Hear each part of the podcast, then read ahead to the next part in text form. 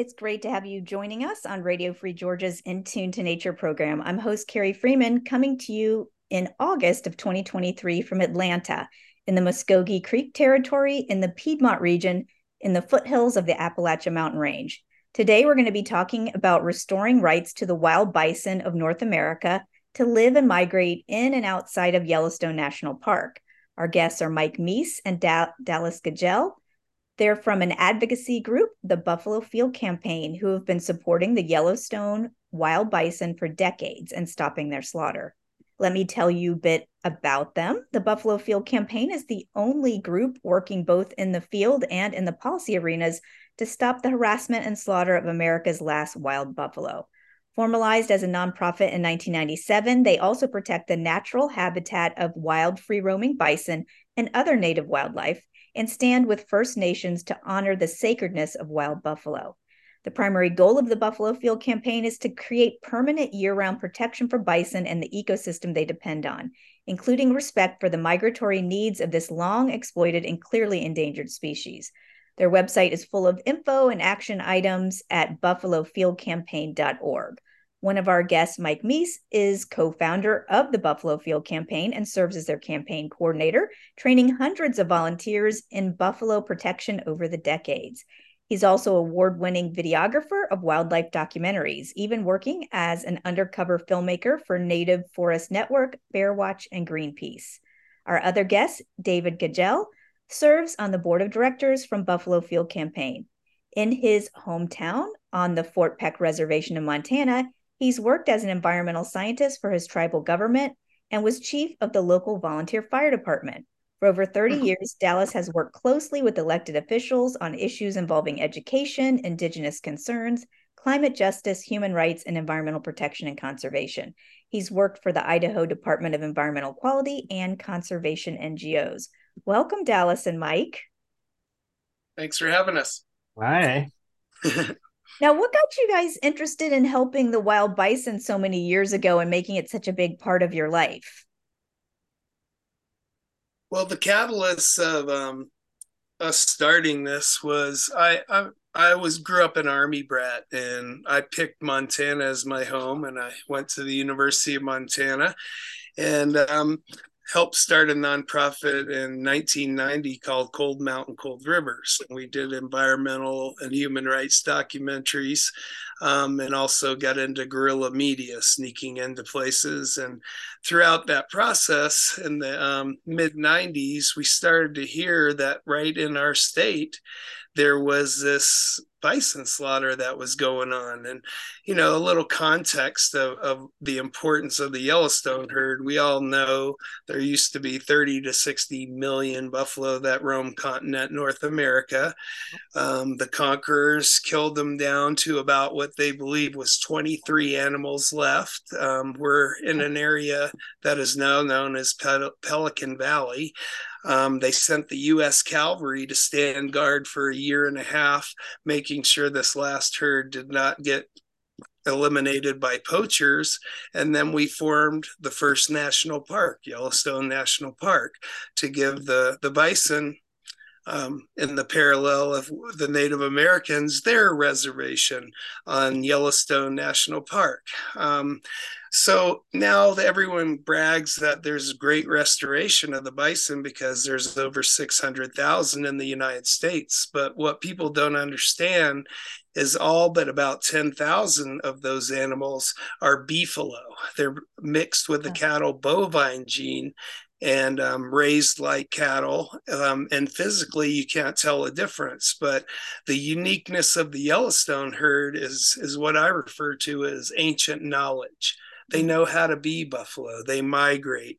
They do all the things the buffalo used to do. But of course, Yellowstone is not ideal habitat. It's high elevation plateau that traditionally gets some of the deepest snowfall in the lower 48 states. And so they have to migrate out of Yellowstone Park in the severe winters to reach food to be able to survive. And that's when the problem begins. Um, the fight is over a disease that the cattle gave to all of our wildlife out here in Yellowstone um, called brucellosis. And um, the the disease really has never been transferred by the buffalo other than a Texas A&M laboratory experiment, um, and in the wild, it's never happened. The elk do and have redundantly transmitted the disease, but the prejudice solely lies on the buffalo. And it's because the Montana Department of Livestock is in charge of this issue.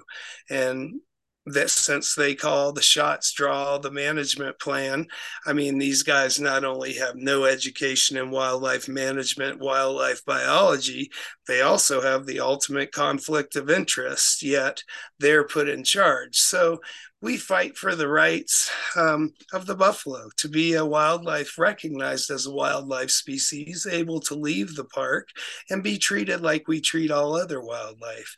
But as long as the um, livestock industry are calling all the shots and making all the rules, um, we we are stuck in this redundant box. And of course i would never be so arrogant as a white man to have started this group without having leadership um, from uh, the honor of mine was rosalie little thunder a traditional lakota elder i started this with. And so we've always had native guidance native involvement to create the change because as rosalie always told me i I come from a nation that calls itself Tatanka Oyate, and the closest that translates to your language is Buffalo Nation. And these animals that I love so much are not animals to her and her people. They're her relatives, and that's how sacred they are. Wow. And and Dallas, uh, can you tell us a little bit about your interest in in bison? Well, I've known about the Buffalo Field campaign since uh, its inception as well, um, from a distance, and was uh, interested. I knew some volunteers from Boise, Idaho, which is where I'm at, and at the time, I think I was working for uh, in another environmental NGO. So I've been aware of it and uh, followed it right along. In the last few years, um, I would say beginning four or five years ago, six years ago, uh, my mother happened to be on a tribal elder. I come from the Fort Peck, Assiniboine and Sioux Reservation of northeastern Montana. And my mother uh, served as one of the elders on uh, the elders program, a guidance program, which was highly involved in the local restoration of buffalo on my reservation at Fort Peck. Great. So I got even more keenly interested, um, knowing that she uh, was is an advisor for restoring buffalo on my reservation, which uh, oddly enough is, was one of the main pastures is in the McDonald Breaks, and that was named after my great grandfather, mm. James mm-hmm. McDonald, and so that's where his he homesteaded and that's where the herd was was roaming around along the Poplar River on the Fort Peck Reservation. And so shortly after that, I I became even more interested and um, decided to become a board member, and have kind of been uh, rolled up my sleeves and have have taken um, some roles in working to get some things done for bison. So that's how I that's how I originally got started from years ago to today where I'm, you know, I'm knee deep in it now. awesome. Well, I want to say I'm so overdue on having the Buffalo Field campaign on my radio show. As I remember reading your newsletter as far back as the 1990s when I lived in Florida. And I remember writing letters to officials to stop the bison slaughter. And I've received your newsletter ever since. And every time I read it, I get all fired up about stopping the cattle industry and the government officials from continuing to unfairly persecute the wild bison. Can you tell us some of the Buffalo Field campaign's achievements in protecting the rights of wild bison? Yeah, I mean it's been a slow, hard road, but um, there have been a few achievements throughout the years, without a doubt. Um, probably the biggest one, um, we had a governor that actually cared about the bison and some of the central herd, which is the original herd of buffalo they migrate every year out to this national forest area known as Horse Butte. And he granted year round habitat out there for the animals. Um, and of course there's certain amount of numbers they can't exceed etc but it, it's a breakthrough and and finally letting them to come out onto their calving grounds at least um, is that the, your um, current governor or a past governor? no unfortunately that was our current governor i i think he's more into killing wolves and oh, and no. destroying our wildlife versus do being an advocate for them um, and then he also the Department of Livestock used to be able to implement what they referred to as eminent domain, and they could trespass on any individual's property and just remove the bison from there and haze them back into the park um, he made an order that unless there was an imminent threat, that means cows are in direct contact with bison, that that could no longer take place. And so, numerous, I mean, hundreds of residents, both in Gardiner and in um, West Yellowstone, have our signs up that say this is a buffalo safe zone, no wow. hunting or trespassing allowed. And so that helps out. Um, in November of 2014, we filed for an endangered species listing um, to try and get them federal protections.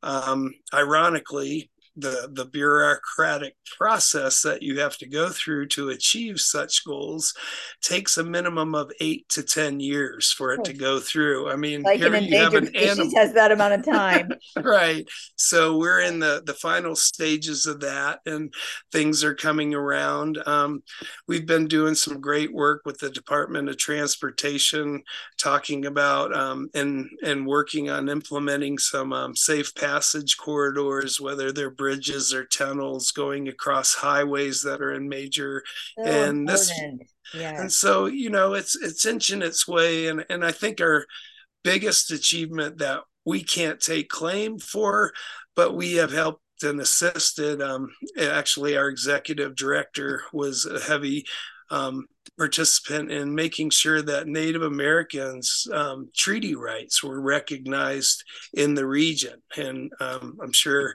Dallas can actually go into this a bit better than I can, but um, and that's what we're trying to do is, is empower the people who have the longest history, who have love, respect, and reverence for these sacred species and and you know it's like we call ourselves environmentalists and you know to them that's kind of a big joke because they've never not been environmentalists. They lived their way in harmony until we came over and disrupted everything. So you know that that's that's what i believe down the road is going to be the catalyst to force change because the Department of Livestock receives a, a minimum of 5,000 federal dollars every year to implement this program to basically kill any buffalo that dares to migrate outside of the park.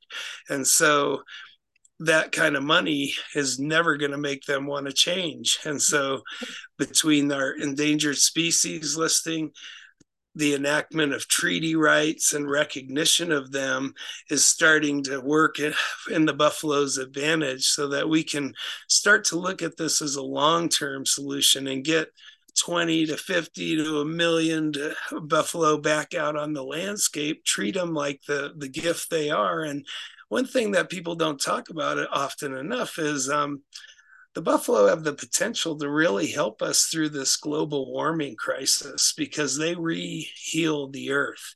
They don't stay in overgraze area. They're constantly migrating. And in that process they eat the grasses and spill the seeds their hoofs are shaped as such that they're they're tilled. And so they when they walk they they retill the soil.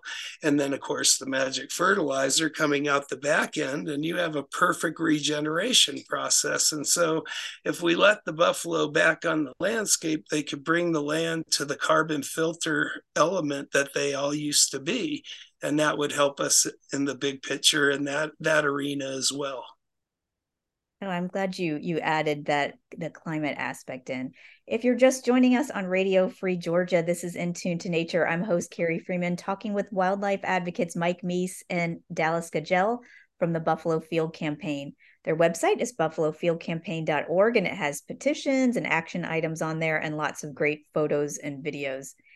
Dallas, can you tell us about the role the local Native Americans or First Nation tribes are playing in the bison protection, as as Mike mentioned, and how their voices and leadership could be further incorporated?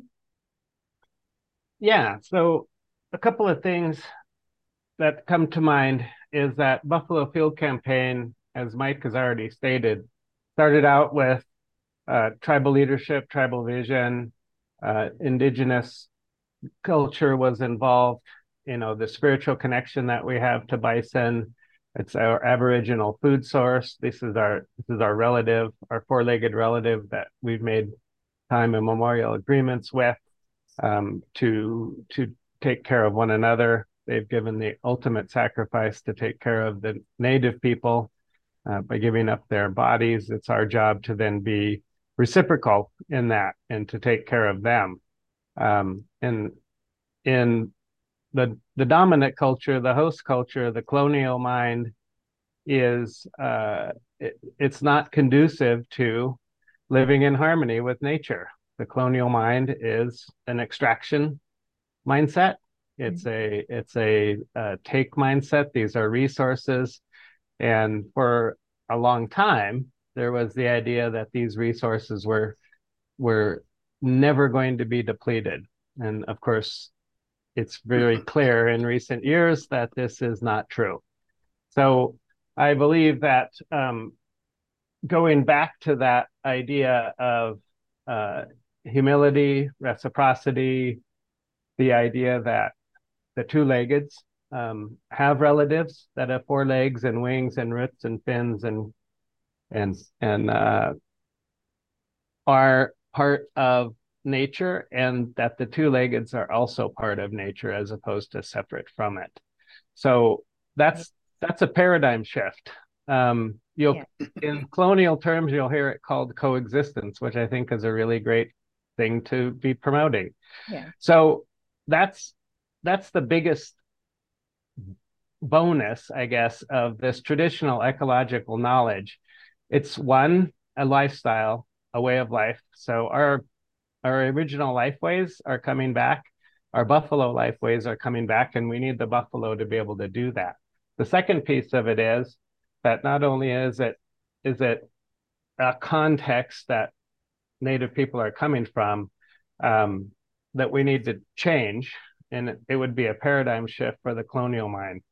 So there's a couple of things we can visibly see where that's taking place. One, Secretary of Interior Deb Haaland, um, did an order earlier this year, Order 34, 3410, which set aside $25 million to take a look at the possibility of tribal co-stewardship, tribal co-management um, with federal agencies of wild bison, of the particularly the wild bison herd in Yellowstone. So to that end, um, Buffalo Field Campaign having started from native roots, is going back to native roots in in a big way. We have uh, three tribal members from three different tribes on the board. Our executive director is, um, or at least two on the board. Our executive director is is Nez Perce, Nez Perce, and we're interested in protections for the for the bison in any way possible, whether that's ESA protections. We've got a couple of things going on that we could potentially have protections for bison under the National Bison Legacy Act, um, add protections to that act that might look like, since bison is the national mammal, and and um, National Bison Day is on November fourth every year, or the sec- the first Saturday of every November. Adding protections to the National Bison Legacy Act um, would be a great cause. There's also move another congressional act um, moving afoot that would protect other keystone species, bison, grizzly bears, and wolves, um, nice. um, outside of the the the ESA provisions. The Endangered so Species Act. Yeah. What's that? Yeah. The oh. Endangered Species Act. And so those are all um, some really good, clear messages um, that says we recognize that traditional ecological knowledge is important. It's important in in leadership. It's important in restoration of the bison, the buffalo, and uh, moving forward. So one of the things we're doing as Buffalo Field Campaign is we're hosting uh, on November 4th uh, Tribal Buffalo Summit. And so we're hoping to come out of the Buffalo Summit with some rough framework for what tribal co-stewardship might look like with the Park Service or the Forest Service. The wild bison should be roaming around on all 10 million acres that that are in and surround the park. And that is what we're trying to do. It's the only species that's managed as um, livestock, only mm-hmm. wild species that's managed as livestock. They should have the same rights as deer and elk to wander in and out of the park and go yeah. back into their traditional migratory ranges. Well, I had no idea that just... they were managed as livestock, you know, unlike how you would manage a wolf or a bear that that's pretty unfair to view them like as walking meat. Well, I think that the other thing is they're the only animal that are not allowed to leave Yellowstone National Park without meeting a bullet or a capture facility. So it's it's that severe of prejudice held against this species. Right. Well, we we're going to need to wrap wrap up, but Dallas and Mike, for listeners who are interested in helping to support wild bison's rights, what are some things they can do to help? Well, first off, the one you missed of all, from November till the end of May, all you have to do is buy a plane ticket, get a bus ticket, and fly on up here to Montana, and we'll feed, clothes, and house you, and you can go out on the field and be part of our patrols wow. and be a part of this. Um, I know Montana sounds so many volunteers. Yeah. Um, yeah, we need them we've over the years we've had 6500 volunteers come work in the field with us someone from every state in the united states countries as far as israel australia all over europe and that's how we make a difference. And that also is the pride of my life is that these people that come here they learn how to be activists. They learn how to create change and they go home and they start their own organizations and be create create change in their backyard. So it's a great way to learn and how to make change and um, be a part of something. But our website always sign up for our weekly updates we always have activities going on there's petitions on there to to help us with the the safe passage to Wildlife sign up for over highway stuff. our ESA yeah. endangered species listing. There's a petition for that. Then, like you said, on our website, there's a plethora of ways you can help. And of course, the last one stuck in this weird world of capitalism. We have to operate on donations as well. So we never say no to those either. Yeah. And I'm and sure Dallas Buffalo, has buffalofieldcampaign.org is the website. Yes, ma'am. Okay.